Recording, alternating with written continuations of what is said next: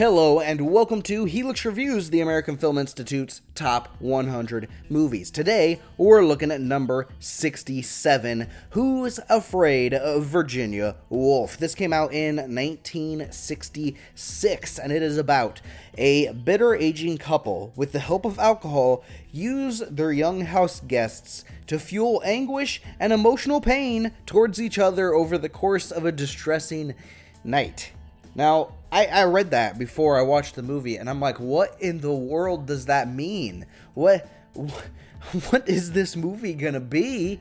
And that is exactly what this movie is about, and it's strange. Uh, so it opens with a drunk couple coming home and arguing, and then another drunk couple being extremely uncomfortable with me in there, and then it continues on to become two drunk couples arguing, and uh, oh my goodness. Okay, so this movie is a recipe for an extremely annoying movie. If this is not well done, this is going to be so annoying. Thankfully, this movie is well made, so it's only annoying some of the times.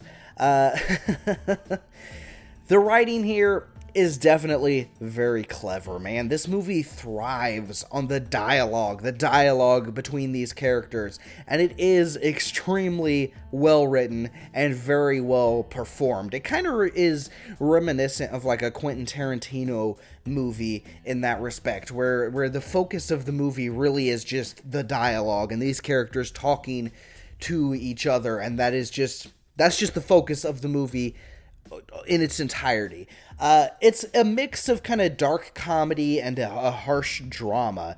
And sometimes the comedy hits, sometimes the drama hits, but honestly, neither ever quite hits as hard as they're supposed to. Uh, at least for me, it didn't. But again, sometimes it is very funny, and uh, sometimes sometimes it is uh, dramatic in a, in a way that, that works mostly. Uh, thematically, I, I think this is about how like everybody's a little screwed up on the inside, you know, no matter how good you look or, or you know how much how positive you may seem on the outside or anything like that. There's always something screwed up on the inside, which I I do agree with. We're all born with a, a sinful nature, you know. No one is good, no, not one. So even if you look good or have the appearance of looking good or have the appearance of being the perfect couple or whatever, you're not.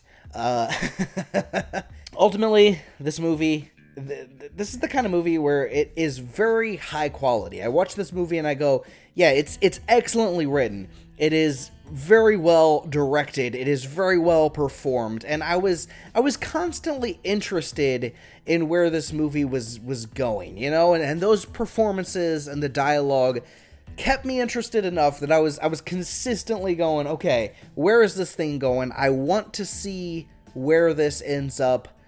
But honestly, now that it's all said and done, like I'd never want to watch this movie again, man. I'm done. This movie, it was while I to some extent enjoyed this movie, it was also kind of a, a headache to sit through and uh it's it's uh just constant constant arguing which you know the constant fighting back and forth in some ways can work well in a movie. You know something like a uh, knives out where it has the the the comedic jousting kind of between all of the the people in the house and then the the you know person trying to solve the mystery and all this kind of stuff.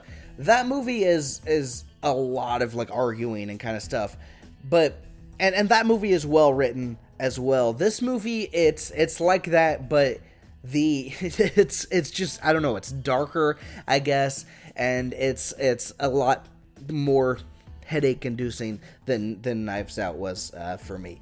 Uh, ultimately, I I liked this movie enough, but again, I uh, this is one that I'm I'm never gonna watch again. At least I don't plan to. So that's my thoughts on Who's Afraid of Virginia Woolf. An interesting movie to be sure. That is number 67. Coming up next time, we have number 66, Raiders of the Lost Ark. We have an Indiana Jones movie up in here. That's it for this time. This is David Arrington of the Helix Reviews Podcast, signing out. Bye bye, guys.